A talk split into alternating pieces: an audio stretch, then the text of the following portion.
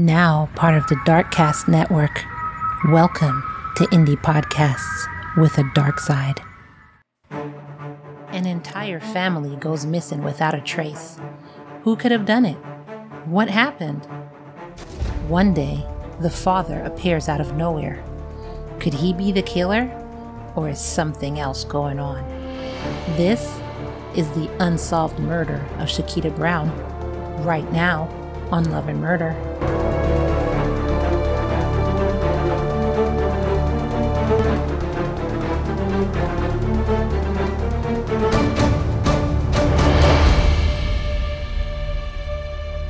Welcome, everyone. Welcome to a new episode of Love and Murder, the weekly true crime podcast discussing relationships gone terribly wrong, where our motto is you're either someone's last love or their first murder. I am your host, Ky, along with my summer co host, The Fan. And in today's episode, we're discussing an unsolved and mysterious case of an entire family going missing, except for the father before we begin, I want to say that this episode is sponsored by my lambs in Patreon. I want to thank you from the bottom of my heart for your continued support. Be sure to subscribe to Love and Murder right now while you're listening so you don't miss a case. And if you didn't know, you can also subscribe to our Patreon so that you don't have to hear intros or commercials.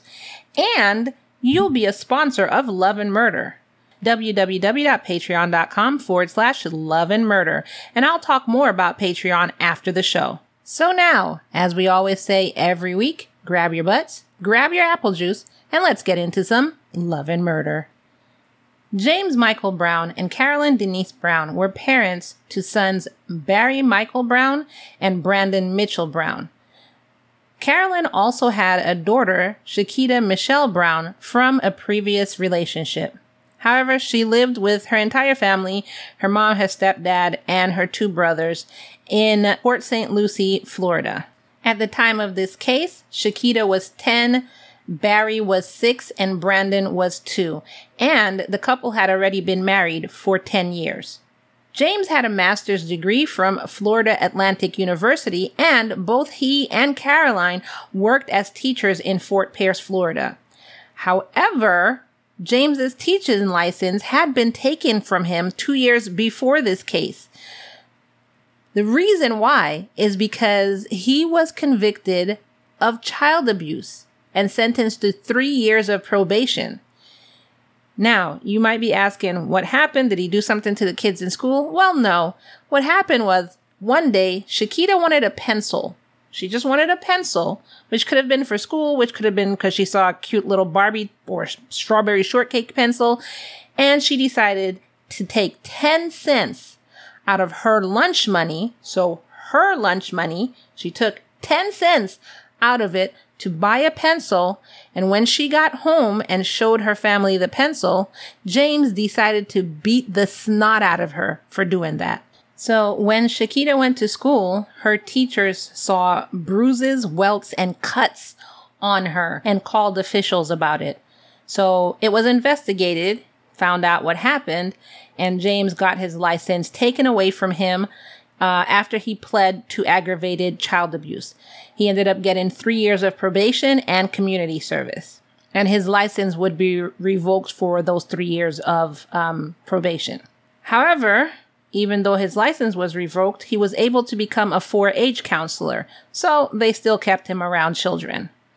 Now, it was reported that not only did he harm Sheketah, but he did that to Caroline as well. As a matter of fact, Caroline would normally take the children and stay in church for like the, the entire day to keep her and the children away from James. Which my question is, why didn't you just leave. Like you're not in the house already, so just keep going. It was reported that James had mental health issues, and this is kind of why he was abusive, which still isn't a reason to stay because now you're putting your kids through that, which can cause them to have mental health issues, and the cycle just keeps going on and on and on. In August of 1985, Rosa Walker, which was Caroline's mom, called police and asked them to do a wellness check she told them that basically she hadn't heard from her daughter since July 4th of 1985. And usually because they live five hours apart, Caroline would call her mother like every week. Well, since July 4th, she hadn't heard from her daughter. So we can assume it's been four weeks since she hasn't heard from her daughter. So police went out just to do a wellness check, you know, knocked on the door, nobody answered. They walked around to see if anything was missing or miss or, you know, none of the doors were broken down. Um, they didn't see anything out of the ordinary. So somehow they did gain entrance into the house and they did see some really unsettling things. Like, first of all, they did see like a meal was at the table, but it was spoiled. Like somebody had set a meal out and then just walked away and left it. And it was just sitting there spoiled. Then there was food still sitting on the stove. And that also obviously was spoiled.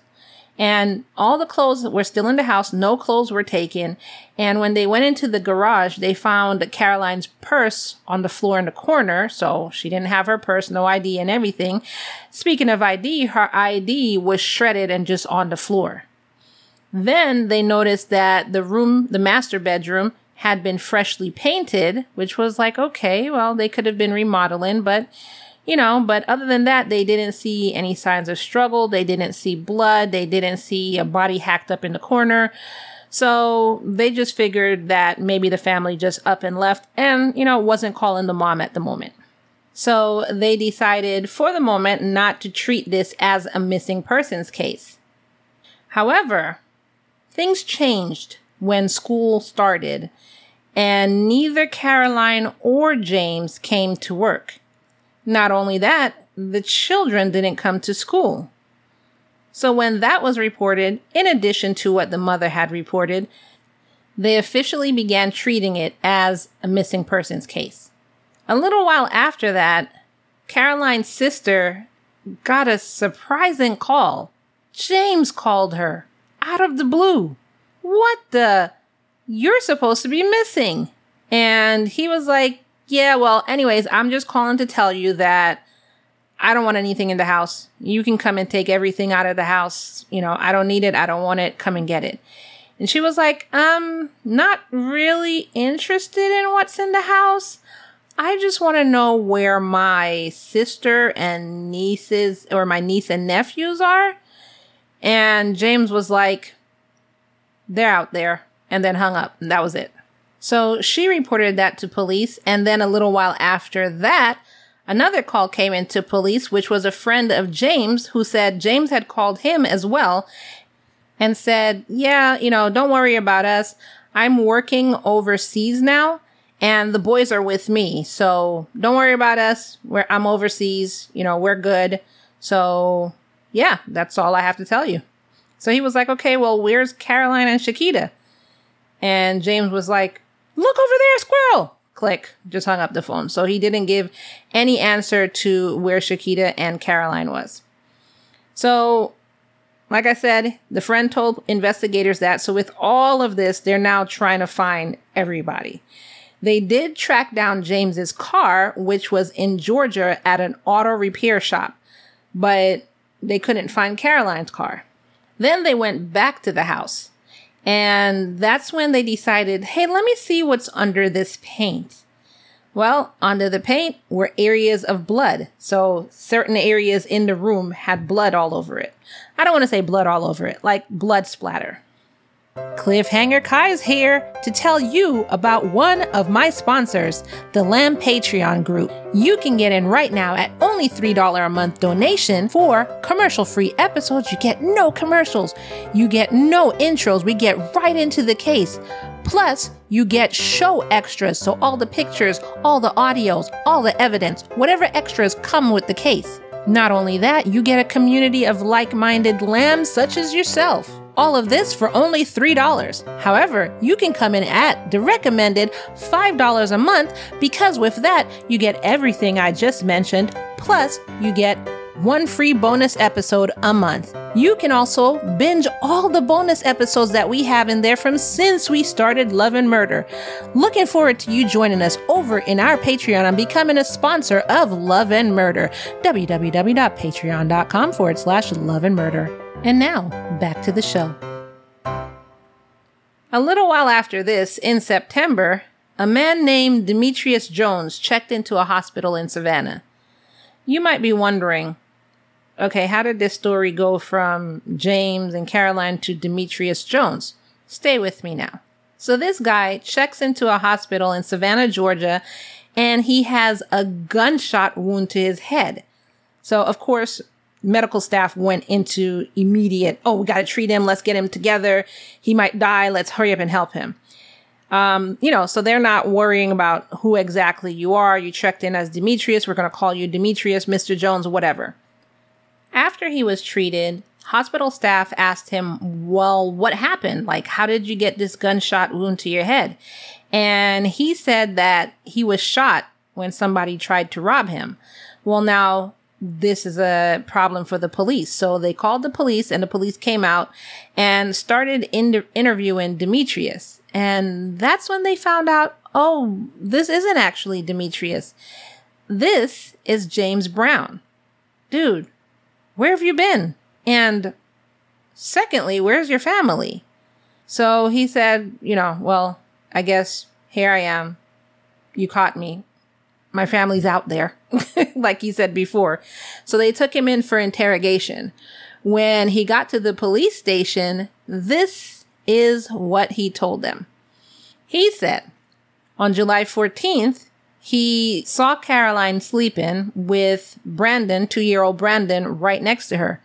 So he walked up to her and basically shot her in the back of the head. And then, because Brandon was sleeping right next to her, he took a pillow and smothered him. Then he woke up the other two kids and he claimed that he traveled about an hour away from Point St. Lucie to Palm Beach County and disposed of Caroline's and Brandon's bodies. Then on July 16th, that's when he called Betty, Caroline's sister, and told her to come pick up everything from the house because he's not going to come back. Then on July 17th, he took Sheketah and Barry four hours away. He drove them four hours away to Brunswick, Georgia. And along the way, he shot them on I 95 and then just threw their bodies out along the highway. As he's telling the cops this, he also admitted to shooting Sheketah in the face and Barry in the head. He said that when all of this was going on, he was depressed and suicidal, and this could have played the role in why he decided to do all of this. And he also said, well, also, not only was I depressed and suicidal, but also that I um, thought I gave my family a venereal disease. You gave them all VD? Like, even the kids? Like, how? I just, okay, but that's what he said. He then said that on July 18th, he drove to Savannah, Georgia and tried to kill himself by shooting himself in the head, but he didn't die. And then he gave the false name to the hospital and false name and date of birth to the police and everything. And you, you we're up to date, basically, officer. So police went out and searched for the bodies, but they couldn't find anything anywhere that he told them the bodies were located. However, they arrested him immediately anyway. And as soon as he was arrested, he was like, wait, wait, wait, why are you arresting me? And they said, well, obviously because of what you just told us. And he was like, well, no, no, no, no, no, no. I, that was a joke. I didn't, I didn't do that at all. I was just, I don't know. I was trying to help y'all out, trying to find out what happened to my family, but I didn't murder my wife, stepdaughter, and sons at all. I, that wasn't me. So police were like, yeah, whatever, go sit in jail while we do an investigation. And they really, they did a thorough investigation of the house. Like they didn't find any evidence of the house. They didn't find any evidence of where the bodies were supposed to be buried. They couldn't find anything. So he went to trial with no evidence against him except what he told them uh, in the interrogation room. And he ended up being acquitted on the grounds of mental insanity. And he was diagnosed with that by several court appointed mental health professionals who said he was a paranoid schizophrenic. So they found out that he reportedly suffered from hallucinations, having visions, hearing voices, And so they told the court that, you know, he has schizophrenia. So maybe he's telling the truth of what he did, or maybe this is something that he thought he did, but didn't actually happen, being that there is literally no evidence out there. And so he didn't face charges for the deaths of his son. The charges were for Caroline and Sheketah. So even though he didn't go to jail, he was submitted to the Florida State Mental Hospital in Chattahoochee, I think, right? Tell me if I'm wrong, because y'all always do, in Chattahoochee in 1985. And he was supposed to be there for 10 years, which he was, because then in 1996, he was moved to a halfway house. But in July of that same year, officials at the halfway house wrote the court recommending that James should be transferred somewhere else, anywhere but here, because they said that he's not doing well in here. And so they said, okay, well, we have a plan for him to go live with his sister because we think he's fully recovered, although he had just gotten in trouble a year prior. And the officials of the halfway house said, we are kind of uncomfortable with this plan. I don't, I don't think you should, you should do that. And they literally said, quote, we were uncomfortable with this plan for him to go live with his sister. So during the trial that was meant for him to, you know, get out and prove that he can stay with his family, he said that he understood his mental condition and that he knew how to recognize his symptoms so that would prevent a relapse. Quote, long as I get plenty of sleep at night, I'll be okay. Which is what he said. You know, I, I don't need medicine. I'm not saying he said I don't need medicine, but I'm just, you know, I don't need medicine. I don't need to keep myself stress free. Healthy diet, psh, you know, exercise, psh, long as I get a full night's of sleep, those pesky schizophrenic episodes will never come out again because, you know, that's how that works. And they said, well, sounds good to me. Sounds like a plan. You can get on out of here. And in 1997, he was released from the program.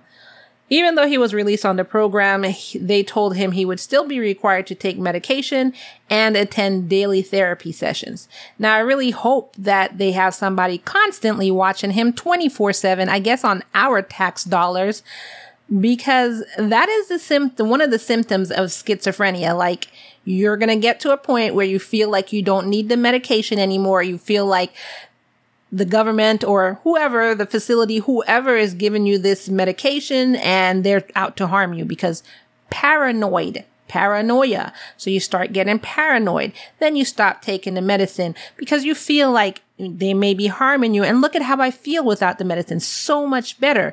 And then you stop going to your therapy sessions because I don't need therapy anymore. Look, I'm better. So you can tell somebody like that this is what they're supposed to do. But how are you going to enforce it? In 2005, he went back to jail because he went to rob a bank and threatened to kill a bank clerk during the robbery. Good job. So to this day, nobody knows where the family is. Nobody knows where Caroline is or any of the children and there's literally no clues. So it's an unsolved mystery. And that's it. So I went in search of, you know, what people had to say about this. Now, one person on Reddit, well, a couple people on Reddit, the first one I'm going to re- read has a theory that either James put the bodies other places that he told the cops. So even though he said, you know, behind the convenience store on I 95, he actually didn't do that. They're probably in the woods somewhere. So it could either be that or this person said their personal theory is that they think the family fled because James was violent. I don't think he murdered them at all. I think he beat Caroline and one of the other children and left the blood stains and she grabbed the kids and ran while the kids were in the middle of eating breakfast. I mean, I was saying, why doesn't she leave? Maybe she did up and leave. And maybe she did like plant all these things so that they would probably think that she was murdered. I mean, that's a possibility. Somebody else from Reddit said, I'd love to believe they're still alive, but I'm afraid I'm just not that positive a person. He confessed to killing them, and I know confessions can be false, but I see no reason to doubt him here, given the circumstances of the family history. I think if Caroline and the kids had run off, she would have at least contacted her mother to let her know if they were okay. If he did do it, he must be wondering how on earth he got away with it to attempt suicide out of apparent guilt, fail in the attempt, then go on trial and not get convicted. He must be feeling like the luckiest SOB out there. So, okay. Um, he could have given a false confession. He thought it was real, but schizophrenia, you can think a lot of stuff is real that's not real. And how do you know that Caroline didn't contact her mother and this was all a ruse? Like her mother was supposed to call the cops and that's how everything is supposed to look like, oh, he murdered them. And it was a trail of false evidence. You know what I'm saying? It could be that her mom could know where she is. And you know, because her mom is trying to keep them safe, her mom's not going to tell anybody anything. Her mom, her sister, everybody's going to be like, oh, I'm as clueless as you. So I hear what you're saying, but still holes can be punched in that theory. Somebody answered that person and said, uh, she could have run away. She could have told her mother and told her that she should call and say she hasn't heard from her since such and such time and set up a scene about them going missing. See, same as I was thinking. Something violent did happen because of the blood in the bedroom. I wonder if it was enough to have come from someone who died though. Good point. Didn't think about that. I wonder if they ever checked the other rooms. Good point. And I wonder if they ever checked the car for signs of the baby. That's right, because he packed up Caroline and the baby and went and dumped them, according to him. I don't want to use such a crass word as dump, but that's what he said. That's true. Did they ever look at the car for signs of a decomposed or even if it's not decomposed, the signs of a body or blood or anything was in the car. I, I wonder. And then somebody else said, also smothering someone with a pillow causes saliva transfer. I mean, that's, that's really pushing it because you drool when you sleep. But I guess it would be a different kind of saliva transfer if you're smothering somebody. So I wonder if they check that. So what do you think? Do you think she fled or do you think he murdered them? I would like to hear your thoughts. I think, I personally hope and think that she fled with the kids and that she's out there and possibly, you know, her family knows where she are, where she is and of course nobody's going to talk. So this is what I personally hope and I personally think. I want to hear what you think. And you have three ways of sharing that with me. You can tell me in the comments below. So if you're in Apple, you could tell me there.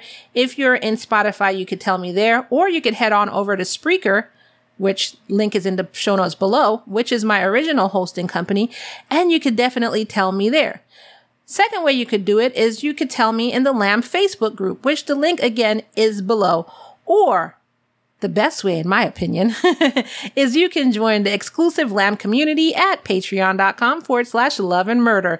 You can join at $3 a month donation. And with that, you get commercial free episodes. So like this episode minus the commercial and with all the additions of the case. So like the pictures of everybody in this case. I think this case didn't have a lot of extras, but it does have pictures and I'll get all that in the Patreon. So you'll get all that in Patreon.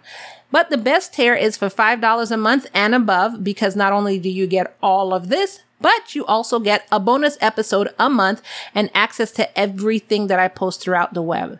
And you'll get it right here at patreon.com forward slash love and murder. As I always ask you, don't forget to share this episode. You know, if they are missing and not just out living their life as I hope, if you know, their bodies are out there, then we need to get the word out. So share this episode, share it to all your social media platforms, share with your mom, share with your dad, share with your friends, share, share, share, share, share. And as I end each episode each week, say it with me now. You ready? All love and no murder, y'all. Bye.